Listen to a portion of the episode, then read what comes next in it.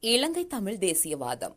எழுத்தாளர் கந்தையா சண்முகலிங்கம். பேராசிரியர் A J வில்சனின் நூல் பற்றிய அறிமுகம். ஸ்ரீலங்கா தமிழ் நெசனலிசம் எனும் தலைப்பில் ஏ ஜே வில்சன் அவர்கள் நூலொன்றை எழுதி வெளியிட்டார். அந்நூலின் முன்னுரையில் இலங்கை தமிழ் தேசியவாதம் பத்தொன்பதாம் இருபதாம் நூற்றாண்டுகளில் வளர்ச்சியுற்ற வரலாற்றை எடுத்துக் கூறியுள்ளார். அவரது எடுத்துரைப்பு வெறும் தரவுகளின் தொகுப்பாகவும் விபரிப்பாகவும் அமையாமல் கோட்பாட்டு ஆய்வாக விளங்குகிறது. பல எண்ணக்கருக்களை அறிமுகம் செய்யும் அவர் தமிழ் தேசியவாதம் பற்றிய பல தவறான கருத்துக்களை விமர்சனம் செய்யும் வகையில் வரலாற்றை விளக்க செல்கின்றார். இந்த கட்டுரை அவரது நூலின் முன்னுரையை அறிமுகம் செய்யும் வகையில் எழுதப்பட்டுள்ளது. தமிழர்கள் தனித்துவமான இனக்குழுமம். இலங்கை தமிழர்கள் தனித்துவமான இனக்குழுமமாக நீண்ட காலம் இருந்து வந்தனர் என்ற கருத்தை வில்சன் அவர்கள் முன்னுரையின் தொடக்கத்திலேயே தெளிவாக எடுத்துக் கூறுகிறார். பத்தொன்பதாம் நூற்றாண்டின் தேசியவாதம் தோற்றம் பெறுவதற்கு முன்னராகவே இலங்கையின் வடக்கு கிழக்கு மாகாணங்களில் தமிழர் தனித்துவமான இனக்குழுமமாக இருந்து வந்தனர் என்பதை எடுத்து கூறுவதன் மூலம் தேசியவாதம் திடீரென வானிலிருந்து குதித்த விடயம் அல்ல அதற்கு இனக்குழுமம் என்ற பௌதீக அடிப்படை இருந்தது என்பதை அவர் எடுத்துக்காட்டுகிறார். இவ்வாறு எடுத்துக்காட்டுவது தேசியவாதத்தின் இனக்குழும தோற்ற மூலங்கள் என்ற கருத்தாக்கத்தை வலியுறுத்துவதாக அமைந்துள்ளது. அவர் எடுத்துக்காட்டும் சில வரலாற்று உண்மைகள் கவனத்தில் கொள்ளப்பட வேண்டியவை. ஆயிரத்து ஐநூற்று ஐந்தில் இலங்கைக்கு வந்த போர்த்துகேயரும் ஆயிரத்து அறுநூற்று அறுபதாம் ஆண்டளவில் போர்த்துகேயரிடம் இருந்து கரையோர மாகாணங்களை கைப்பற்றி தமது ஆட்சியை நிறுவிய ஒல்லாந்தரும் தமிழர் வாழ் பகுதிகளான வடக்கு கிழக்கு மாகாணங்களை சிங்களவர் பெரும்பான்மையாக வாழும் பகுதிகளில் இருந்து வேறுபட்ட நிர்வாக அழகாகவும் ஆட்சி பகுதியாகவும் நிர்வகித்தனர். பிரித்தானியர் ஆயிரத்தி எண்ணூற்று பதினைந்தில் இலங்கை முழுவதையும் கைப்பற்றிய பின்னர் ஆயிரத்தி எண்ணூற்று முப்பத்தி மூன்று வரை வடக்கு கிழக்கு மாகாணங்களை தனித்து அழகாகவே ஆட்சி செய்து வந்தனர். இவ்வாறாக தமிழர் இனக்குழுமம் வாழும் பகுதிகளின் தனித்துவம் ஏறக்குறைய மூன்று நூற்றாண்டுகளுக்கு மேலாக பேணப்பட்டது. ஆயிரத்தி எண்ணூற்று முப்பத்து மூன்றில் பிரித்தானியர் கொழும்பை மையமாக கொண்ட மத்தியப்படுத்தப்பட்ட நிர்வாகத்தை ஏற்படுத்தினர். ஆயினும் தமிழர் வாழ் பகுதிகளின் தனித்துவமும் தமிழர்களின் தனித்துவ அடையாளமும் இக்காலத்தில் பேணப்பட்டன. ஆயிரத்து தொள்ளாயிரத்து நாற்பத்தி எட்டில் சுதந்திரம் பெறும் காலம் வரை தனித்துவ அடையாளம் தொடர்ச்சி அடைந்தது. பிரித்தானியர்கள் ஆட்சியில் தமிழர்கள். தமிழர்கள் தாம் ஒரு தனித்த இனக்குழுவத்தினர் என்ற உணர்வுடையவர்களாக இலங்கையில் வாழ்ந்து வந்தனர். அவர்களின் இந்த உணர்வு காலனிய ஆட்சி காலத்தில் தேசிய உணர்வாக பரிணமித்தது. தமிழர்கள் தமது தனித்துவமான பண்பாட்டையும் தனித்துவமான நாகரிகத்தையும் மொழியையும் உடையவர்கள் என்ற உணர்வுடையவர்களாக வாழ்ந்தனர். அவர்களது வாழ்விடங்கள் அடையாளம் காணக்கூடிய எல்லைகளை உடைய பிராந்தியங்களாக நீண்ட காலம் இருந்து வந்தன. பிரித்தானியர் ஆட்சியில் கைக்கொள்ளப்பட்ட அரசியல் நிர்வாக ஆட்சி முறைகள் தமிழர்களின் இத்தனித்துவத்தை ஏற்றுக்கொள்வதாகவே அமைந்தது. இனவாரி பிரதிநிதித்துவம். பிரித்தானிய ஆட்சியின் போது இலங்கை அரசியலில் இனவாரி பிரதிநிதித்துவம் என்ற சொற்றொடர் ஆயிரத்தி நூற்று முப்பத்தி மூன்றாம் ஆண்டில் அறிமுகமாயிற்று. கோல்ஃப்ரூக் ஆணைக்குழுவின் சீர்திருத்தங்களின் போது புகுத்தப்பட்ட இந்த சொற்றொடர் ஏறக்குறைய ஒரு நூற்றாண்டு கழிந்த பின்னர் இனவாதம் என்ற இழிவு பொருள் தரும் சொல்லாக மாற்றம் பெற்றது. கொம்யூனிஸ்டி என்ற ஆங்கில சொல் சமுதாய குழு சமுதாயம் என்ற பொருள் உடையது. பிரித்தானிய ஆட்சியாளர்கள் இலங்கையில் பின்வரும் சமுதாயங்கள் பிரதான சமுதாய குழுக்களாக இருந்து வந்ததை கண்டனர். கரைநாட்டு சிங்களவர் மலைநாட்டின் கண்டி சிங்களவர் இலங்கை தமிழர் முஸ்லிம்கள் பரங்கியர். ஆயிரத்தி எண்ணூற்று முப்பத்து மூன்றில் பிரித்தானியாவின் ஆளுநருக்கு ஆலோசனை கூறும் வகையில் அமைந்த சட்டசபை ஒன்றை அமைக்க முடிவு செய்யப்பட்டது. இந்த சபைக்கு இலங்கையின் பிரதான சமுதாயங்களின் பிரதிநிதிகளை நியமனம் செய்யும் முடிவு மேற்கொள்ளப்பட்டது. நியமன உறுப்பினர்களை கொண்டதும் அதிகாரமற்றதுமான இந்த சட்டசபை சிங்களவர்களுக்கோ தமிழர்களுக்கோ எவ்வித ஆட்சி அதிகாரத்தையும் வழங்கவில்லை. இருப்பினும் இனவாரியாக இந்த நியமனங்களை பிரித்தானிய செய்தனர். அதன் மூலம் பிரித்தாளும் சூழ்ச்சி என்ற தந்திரம் தொடக்க முதல் செயல்பட்டது என்ற வாதம் இன்று வரை பலரால் முன்வைக்கப்படுகிறது. இந்த தவறான வாதம் காலப்போக்கில் தமிழர் என்ற கொம்யூனிஸ்டியின் நலன்களை பற்றி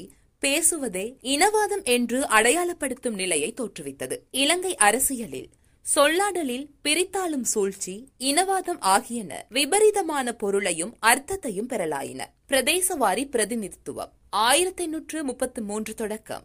இனவாரி பிரதிநிதித்துவ முறை இருந்து வந்ததை மேலே குறிப்பிட்டோம். சட்டசபைக்கு வெவ்வேறு சமுதாயங்களின் பிரதிநிதிகளை ஆளுநரின் விருப்பப்படி நியமிக்கும் இந்த முறையை நீக்கிவிட்டு தேர்தல் மூலம் பிரதேச வாரியாக பிரதிநிதிகளை தெரிவு செய்தல் வேண்டும் என்ற கோரிக்கை இருபதாம் நூற்றாண்டின் முற்பகுதியில் முன்வைக்கப்பட்டது. பிரதேசவாரி பிரதிநிதித்துவம் எனும் இந்த சொல்லாடல் ஆயிரத்து தொள்ளாயிரத்து எட்டாம் ஆண்டு தொடக்கம். சர்ச்சைக்குரிய விடயமாக அமைந்தது. இலங்கையின் சிங்களவர்கள் தமிழர்கள் முஸ்லிம்கள் என்ற மூன்று இனக்குழுக்களையும் சேர்ந்த ஆங்கிலம் கற்ற படித்த வர்க்க தலைவர்கள் அரசியல் சீர்திருத்தம் வேண்டும் என்று கூறியதோடு இனவாரி பிரதிநிதித்துவ முறைக்கு பதில் தேர்தல் மூலம் பிரதேச வாரியாக சட்டசபைக்கும் பிரதிநிதிகளை தெரிவு செய்யும் முறையை நடைமுறைப்படுத்த வேண்டும் என்றும் கோரினர். சமநிலை பிரதிநிதித்துவம். சமநிலை பிரதிநிதித்துவம் என்ற கருத்தை ஆயிரத்து தொள்ளாயிரத்து முப்பத்து ஒன்றுக்கு பிற்பட்ட காலத்தில் தமிழர்களும் முஸ்லிம்களும் முன்வைத்தனர். இவ்விரு சிறுபான்மை இனங்களினதும் தலைவர்கள் முன்னர் சிங்கள இனத்தின் தலைவர்களோடு ஒன்று சேர்ந்து பிரதேசவாரி பிரதிநிதித்துவத்தை கோரினர் என்பதை மேலே குறிப்பிட்டோம். ஆயினும் ஆயிரத்து தொள்ளாயிரத்து முப்பத்து ஒன்றில் சர்வசன வாக்குரிமை நடைமுறைக்கு வந்த பின்னர் பிரதேசவாரி முறையின் பாதகமான விளைவுகளை தமிழர்களும் முஸ்லிம்களும் உணர்ந்து கொண்டனர். இப்பாதகமான நிலைமையை சரி செய்து பிரதிநிதித்துவ முறையில் சமநிலைப்படுத்துதல் தேவை என கருதப்பட்டது. இதன் பயனாக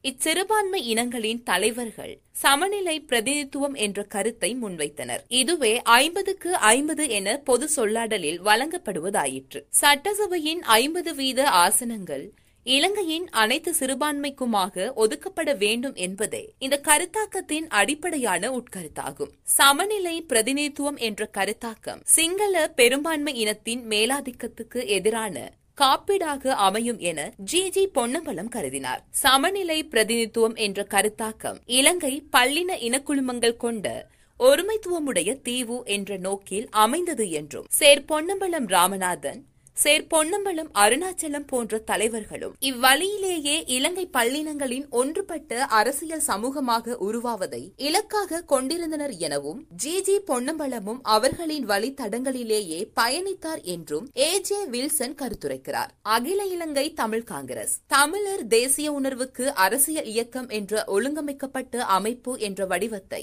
ஆயிரத்து தொள்ளாயிரத்து நாற்பத்தி நான்காம் ஆண்டில் நிறுவப்பட்ட அகில இலங்கை தமிழ் காங்கிரஸ் என்ற அமைப்பின் ஊடாக ஜி ஜி பொன்னம்பலம் உருவாக்கினார். அந்த அமைப்பை உருவாக்கும் காலம் வரை ஏறக்குறைய பத்து ஆண்டுகள் ஜி ஜி பொன்னம்பலம் டொனமூர் சட்டசபையில் தனித்து நின்று தமிழர் நலன்களுக்காக குரல் கொடுத்தும் வாதாடியும் வந்தார். தமிழர் நலனுக்காக மட்டுமன்றி ஏனைய சிறுபான்மையினர் நலனுக்காகவும் அவர் குரல் கொடுத்தார். சமநிலை பிரதிநிதித்துவ கோரிக்கை நிராகரிக்கப்படல். சட்டவாக்க அதிகாரத்திலும் நிர்வாக அதிகாரத்திலும் சிறுபான்மையினருக்கு கூடிய பங்கேற்பை வழங்கக்கூடிய சமநிலை பிரதிநிதித்துவ கோரிக்கையை சிங்கள அரசியல் தலைமை ஏற்றுக்கொள்ள மறுத்தது. சிங்கள தலைமையை திருப்திப்படுத்த தவறினால் ஏற்படக்கூடிய பகைமை உணர்வு தமது வர்த்தக நலன்களையும் ராஜதந்திர நலன்களையும் பாதிக்கும் என்பதை உணர்ந்திருந்த பிரித்தானிய அரசாங்கம் தமிழர் தரப்பின் நியாயமான அபிலாசைகளை கருத்தில் எடுத்துக் கொள்ளவில்லை. டொனமூர் அரசியலமைப்பு செயல்பாடுடையதாய் இருந்த காலகட்டத்தில் அகில இலங்கை தமிழ் காங்கிரசின் செயல்பாடுகளும் தமிழ் தலைவர்களின் நடவடிக்கைகளும் இனவாதம் என நாமம் சூட்டப்பட்டன. உண்மையில் சிங்கள அரசியல் தலைவர்களே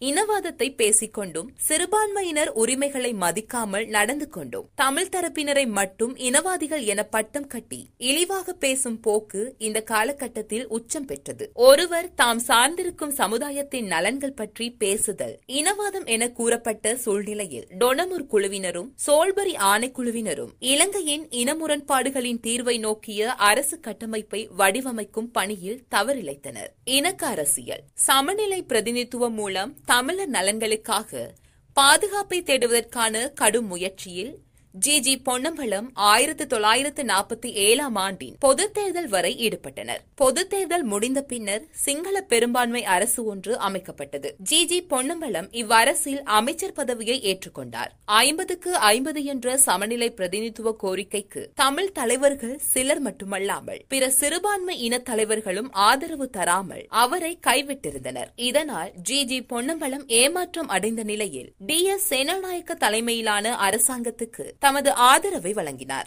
முற்போக்கு எண்ணம் கொண்ட சிங்களவருடன் ஒத்துணர்வு மிக்க கூட்டுறவு என தமது இணக்க அரசியலுக்கு அவர் விளக்கம் கொடுத்தார். அகில Ilankai Tamil Congress G. G. பொன்னம்பலத்தின் தன்னிச்சையான முடிவால் இரு கூறாக பிளவுபட்டது. ஆயிரத்தி தொள்ளாயிரத்து நாற்பத்தி ஒன்பதாம் ஆண்டில் எஸ். ஜே. வி. செல்வநாயகம் தலைமையிலான குழுவினர் சமஷ்டி கட்சி எனும் பெயரில் தனி கட்சி ஒன்றை நிறுவினார். சமஷ்டி கட்சியின் நாடாளுமன்றவாத அரசியல். சமஷ்டி கட்சியின் ஆங்கில பெயரான பெடரல் பார்ட்டி என்பதை தமிழில் இலங்கை தமிழரசு கட்சி என்னும் பொருள் தரும் பெயரால் அழைத்தனர். இதன் சுருக்க பெயர் ஐடிஏகே ஆகும். ஆயிரத்தி தொள்ளாயிரத்து எழுபத்தி ஆறில் தமிழரசு கட்சி ஏனைய தமிழ் அரசியல் குழுக்களுடன் இணைந்து தமிழர் ஐக்கிய விடுதலை முன்னணி என்ற புதிய பெயரில் தன்னை ஒழுங்கமைத்துக் கொண்டது. ஆயிரத்தி தொள்ளாயிரத்து நாற்பத்தி ஒன்பது முதல் ஆயிரத்தி தொள்ளாயிரத்து எழுபத்தி ஆறு வரையான இருபத்தி ஏழு ஆண்டு காலத்தில் சமஸ்தி கட்சி எனும் தமிழரசு கட்சி சாத்வீக வழிகளில் தொடர்ச்சியாக பல போராட்டங்களை நடத்தியது. இணக்கமான முறையில் பேச்சுவார்த்தை மூலம் தீர்வுகளை காண்பதற்கும் இக்கட்சி முயற்சிகளை மேற்கொண்டது. ஆயிரத்து தொள்ளாயிரத்து ஐம்பத்தி ஏழு ஆயிரத்து தொள்ளாயிரத்து அறுபத்தி ஒன்று ஆயிரத்து தொள்ளாயிரத்து அறுபத்தி ஐந்து ஆகிய ஆண்டுகளில் அந்த கட்சியால் சிங்கள ஆட்சியாளர்களுடன் ஒப்பந்தங்கள் மேற்கொள்ளப்பட்டன. இவ் ஒப்பந்தங்கள் நிறைவேற்றப்படாமல் போயின. இந்த நீண்ட வரலாற்றை இவ்விடத்தில் விரிவாக குறிப்பிடுதல் இயலாது. பாராளுமன்றத்தை அரசியல் பேரம் பேசலுக்கான ஒரு பயனுள்ள வழியாக பயன்படுத்தும் கொள்கையை இக்கட்சி பின்பற்றியது. இதனால் இக்காலத்தை பாராளுமன்றவாதம் செயற்பட்ட காலகட்டம் என குறிப்பிடலாம். சுதந்திரத்தின் பின்னரான காலத்தில் சிங்கள அரசியல். சிங்கள இனத்தவர்கள் தாம் இலங்கையில் ஒரு பெரும்பான்மை இனமாக இருந்தபோதும் சிறுபான்மை மனசிக்கல் காரணமாக தமிழர் பற்றிய அச்ச உணர்வுடன் வாழ்ந்து வருவதாக கூற தலைப்பட்டனர் கடந்த காலத்தில் தென்னிந்திய படையெடுப்புகளால் சிங்கள அரசுகளுக்கு அழிவுகள் வந்தன என்றும் இதனால் தமக்கு தமிழர் பற்றிய அச்ச உணர்வு உள்ளது எனவும் அந்த நினைவின் சுமை தம்மை அழுத்துவதாகவும் சிங்களவர் அவர் கூறினர். ஏறக்குறைய ஐம்பது மில்லியன் தமிழர்கள் வாழும் தமிழ்நாடு இந்தியாவின் தென்பக்கத்தில் இருப்பதும் கடந்த கால வரலாறு எழுப்பும் அச்ச உணர்வும் தம்மை சிறுபான்மையினர் என்ற நிலைக்கு தாழ்த்திவிட்டதாக அச்சம் தெரிவித்தனர். சில அரசியல்வாதிகளாலும் வரலாற்று எழுத்தாளர்களாலும் இத்தகைய வாதம் முன்வைக்கப்பட்டது. நசுக்கப்படும் தமிழ் சிறுபான்மை இனத்தை பெரும்பான்மை இனமாக பிரித்து காட்டும் நிலை ஏற்பட்டது. இதன்படி இலங்கையில் இரு பெரும்பான்மை இனங்கள் இருப்பதான போலியான வாதம் முன்வைக்கப்பட்டது. இலங்கை அரசியலின் பெரும்பான்மை வாதம் இரு பெரும்பான்மைகள் எனும் போலி வாதத்தால் கட்டமைக்கப்பட்டுள்ளதை காணலாம். இரு தேசியவாதங்கள் இலங்கையின் இருபதாம் நூற்றாண்டில் இரு தேசியவாதங்கள் வளர்ச்சி பெற்றன. சிங்கள பெரும்பான்மை தேசியவாதம் தமிழர்களின் மீதான தனது ஒடுக்குமுறையை நியாயப்படுத்தும் பல போலி நியாயங்களை முன்வைத்து வந்துள்ளது. இப்போலி நியாயங்கள் பின்வருவன. சிறுபான்மை சிக்கலுடைய பெரும்பான்மை இனம். வரலாற்றின் நினைவு சுமையும் அதனால் எழும் அச்சமும். பிரித்தானியாவின் பிரித்தாளும் கொள்கையும் அது தமிழர்களுக்கு சார்பாக நடந்து கொண்டமையும். பெரும்பான்மை இனத்தை அச்சுறுத்தும் தமிழ் சிறுபான்மையினர். மேற்குறிப்பிட்ட போலி விவாதங்கள் சிங்கள அரசியல் தலைமையின் இணக்கமற்ற போக்குக்கு காரணமாயின. இதன் விளைவால் ஒடுக்கப்படும் தமிழினத்தின் பாதுகாப்பு தேசியவாம் இலங்கையில் உருவானது. இதனால் இன்று இரு தேசியவாதங்கள் உருவாகியுள்ளன. ஒடுக்கும் சிங்கள பௌத்த பெருந்தேசியவாதம். ஒடுக்கப்படும் தமிழினத்தின் பாதுகாப்பு தேசியவாதம். ஆயிரத்தி தொள்ளாயிரத்து எழுபத்தி ஆறில் தமிழர் விடுதலை முன்னணியால் பிரிவினை கோரிக்கை முன்வைக்கப்பட்டது. சிங்கள தலைமை நியாயமான தீர்வுக்கு இணங்கியிருந்தால் இக்கோரிக்கை எழுந்திருக்க மாட்டாது. தமிழர்கள் சமஸ்தி ஆட்சி முறை தீர்வுடன் திருப்தி அடைந்திருப்பார்கள்.